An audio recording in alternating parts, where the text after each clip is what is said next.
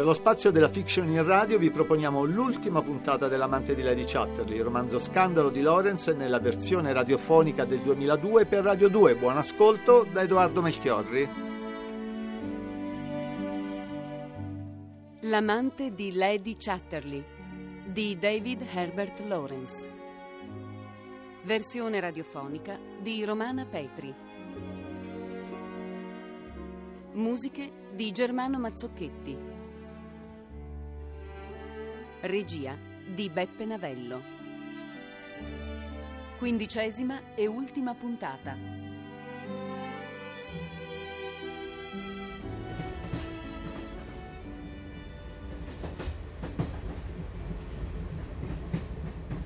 Ci hai chiesto di accompagnarti e come vedi Hilda e io ti abbiamo seguita senza fiatare. Vuoi spiegarci adesso il perché di questa partenza improvvisa?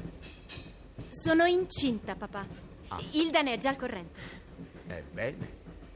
E immagino non si tratti di Clifford. Conosco il fortunato. No, non l'hai mai visto. Ti starei chiedendo come penso di metterla con Clifford. Beh, in realtà sarebbe tutto molto semplice se io decidessi di restare con lui. Sarebbe felicissimo di riconoscere il bambino e di farne il baronetto di Rockby Hall. E invece quali sono le tue intenzioni? Voglio divorziare da Clifford e vivere con il padre del bambino. Lo amo, papà, non ho altra scelta. Eh, eh, su questo preferisco non fare commenti. In ogni caso io suggerirei di non dire la verità a Clifford. Voglio dire, non tutta, almeno per il momento. Volete fare capire qualche cosa anche a me? Il fatto è, papà, che il padre del bambino non è del nostro livello sociale. E poi, ah, insomma, è il nostro guardiacaccia. Ma ti assicuro che è un uomo che non ha niente da invidiare a nessuno. Ah, mi auguro proprio che tu abbia trovato un uomo vero. Non se ne vedono molti in giro. Ah, vedo, papà, che la prendi meglio di quanto immaginassi. Che cosa vuoi che faccia Hilda che mi metta a urlare? Non ci penso affatto. Il primo desiderio di un padre è di vedere sua figlia felice e, a quanto pare, su come stia Connie non si possono nutrire dubbi. Credo invece, Hilda, di essere d'accordo con te. Con Clifford bisogna andare cauti. Sai, papà, ne ho parlato con Duncan Forbes, il pittore. Sarebbe disposto a passare lui per il padre. È un favore molto personale che mi farebbe volentieri. Da vecchio innamorato mai corrisposto. Decisamente macchinoso, ma indispensabile. Bene, adesso che tutto è chiaro, potreste anche dirmi a quale fermata scenderemo, dove siamo diretti. Sì, papà, hai ragione. Scenderemo a Londra e tu hai un appuntamento con il padre del mio bambino. È perché credo sia giusto che vi conosciate. A questo punto potrei anche saperne il nome? Si chiama Oliver Mellors.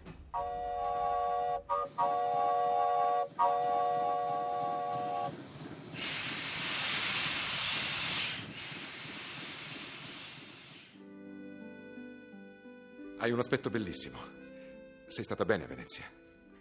Tu, invece, hai passato dei giorni tremendi, non è così? E la gente che è tremenda. Hai sentito la mia mancanza? Ero contento che tu fossi fuori da tutto questo. Naturalmente nessuno ha creduto alle illusioni che mia moglie ha fatto su di te, tantomeno Clifford. Ma questo non gli ha impedito di licenziarmi. Meglio così. Aspetto un bambino. Ti prego di che sei contento. Lo sai che non ho fiducia nell'avvenire. Ma se non vuoi non devi prenderti nessuna responsabilità. Vuoi che porti questo bambino a rugby vuoi che venga a stare con te? Non credo di avere molto da offrirti. E ho paura di mettere figli al mondo. Ma ti sbagli. Ma tu mi ami.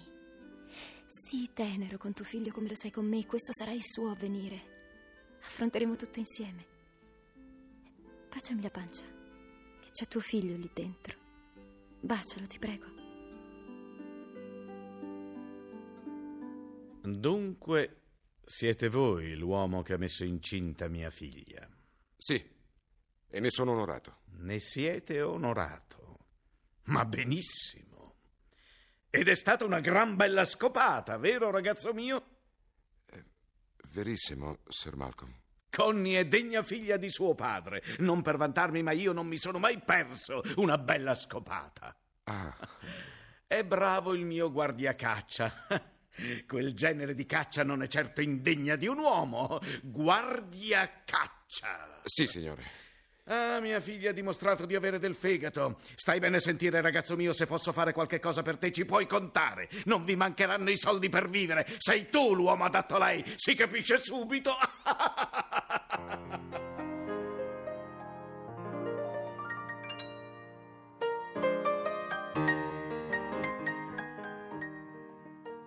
Era proprio obbligatorio venire da questo Duncan. Sì, ha detto che se per un po' deve passare per il padre del bambino vuole almeno conoscere quello vero. Non hai nulla da temere. Non hai che da guardare i suoi quadri e fargli qualche complimento, tutto qui. Sono curioso di conoscere la vostra opinione su questa tela, signor Mellors. Sembrerebbe una specie di assassinio. E chi sarebbe l'assassinato? Io, perché questo è un quadro che uccide la compassione in un uomo. Chissà, forse ne uccide la stupidità. La stupidità sentimentale. E siete convinto? A me sembra che tutti quei tubi che usate siano tanto stupidi da significare qualsiasi cosa. Ma non siamo qui per parlare dei quadri, giusto? Certo, tanto vale essere rapidi. Non faccio nessuna difficoltà a farmi passare per il padre del bambino, ma a una condizione. Voglio che Connie posi per me come modella. Beh, potremmo farvi entrambi da modello.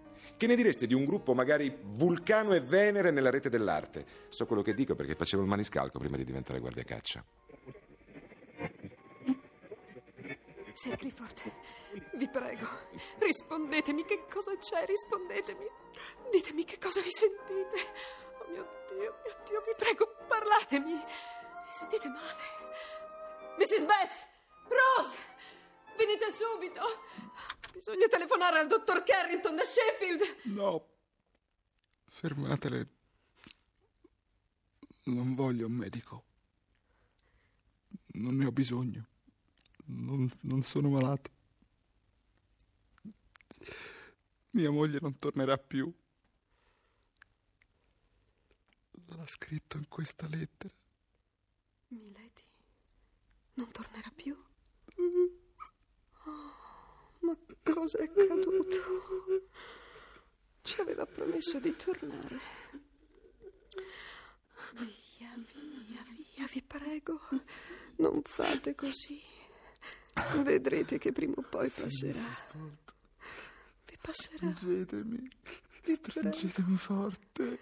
Pensateci più. Così stringetemi a voi. Vi prego. Sì. Stringetemi forte.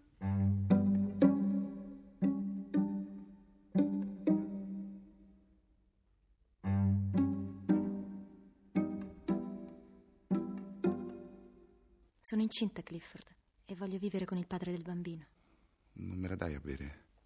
Non credo al tuo amore per Duncan Forbes. E tantomeno al suo interesse per un figlio. Hai ragione, non è Duncan l'uomo che amo. Ho usato il suo nome solo per rispetto a te. L'uomo che amo è Mellors, il nostro guardiacaccia. Odiami pure. Mio Dio, dovresti essere cancellata dalla faccia della terra. Sei stata con quella feccia, quel mascalzone. Non c'è limite alla depravazione delle donne. Non sono venuta qui per farmi insultare, ma per avere il divorzio. Ah, mi dispiace, ma è contro i miei principi, non lo otterrai mai. Mai e poi mai.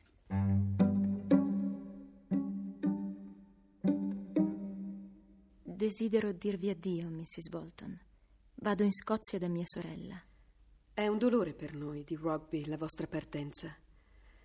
Ma vi vogliamo un gran bene e vi auguriamo tanta felicità con l'altro signore. Signore, ma io amo Oliver Mellors, Mrs. Bolton, e aspetto un figlio da lui. Spero che un giorno o l'altro Sir Clifford mi conceda il divorzio perché la cosa che desidero di più al mondo è sposare l'uomo che amo e vivere tutta la vita accanto a lui.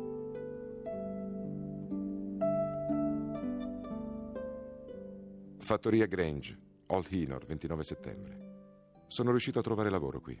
La fattoria è di proprietà della compagnia delle miniere Butler e Smithan. Vi si coltiva fieno e avena per i ponis delle miniere.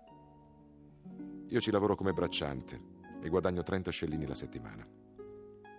Di Berta non ho più avuto notizie. Non capisco perché non si sia presentata all'udienza di divorzio. E neppure so dove sia adesso e che cosa stia escogitando. Però penso che se mi manterrò tranquillo fino a marzo, riuscirò finalmente a liberarmi di lei. In quanto a te, non ti preoccupare per Sir Clifford. Vedrai che uno di questi giorni deciderà anche lui di liberarsi di te. Questo è il mio quarantesimo inverno. E se non c'è rimedio per tutti gli anni passati, quest'inverno avrò un po' di pace. Perché credo in un mistero più alto che non fa passire nemmeno un narciso. E se tu sei in Scozia e io nelle Midlands, E se non posso averti nelle mie braccia e avvolgere le tue gambe fra le mie, ho sempre con me qualcosa di te. Tutte queste parole perché non posso toccarti. Se potessi farti dormire nelle mie braccia, l'inchiostro si seccherebbe nel calamaio. Ma molta parte di noi è unita.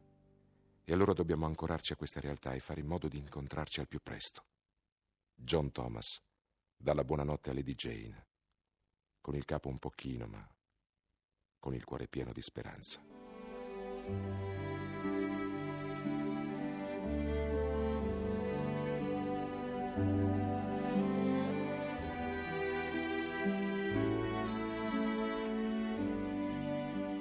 L'amante di Lady Chatterley di David Herbert Lawrence. Quindicesima e ultima puntata. Con Romina Mondello, Francesco Siciliano, Sergio Troiano, Daniela Calò, Adolfo Fenoglio, Giorgio Bonino, Anna Radici. Musiche di Germano Mazzocchetti. Assistente alla regia Fabrizia Francone. Coordinamento tecnico Paolo Masiero. Regia di Beppe Navello. a cura di Vittorio Attamante.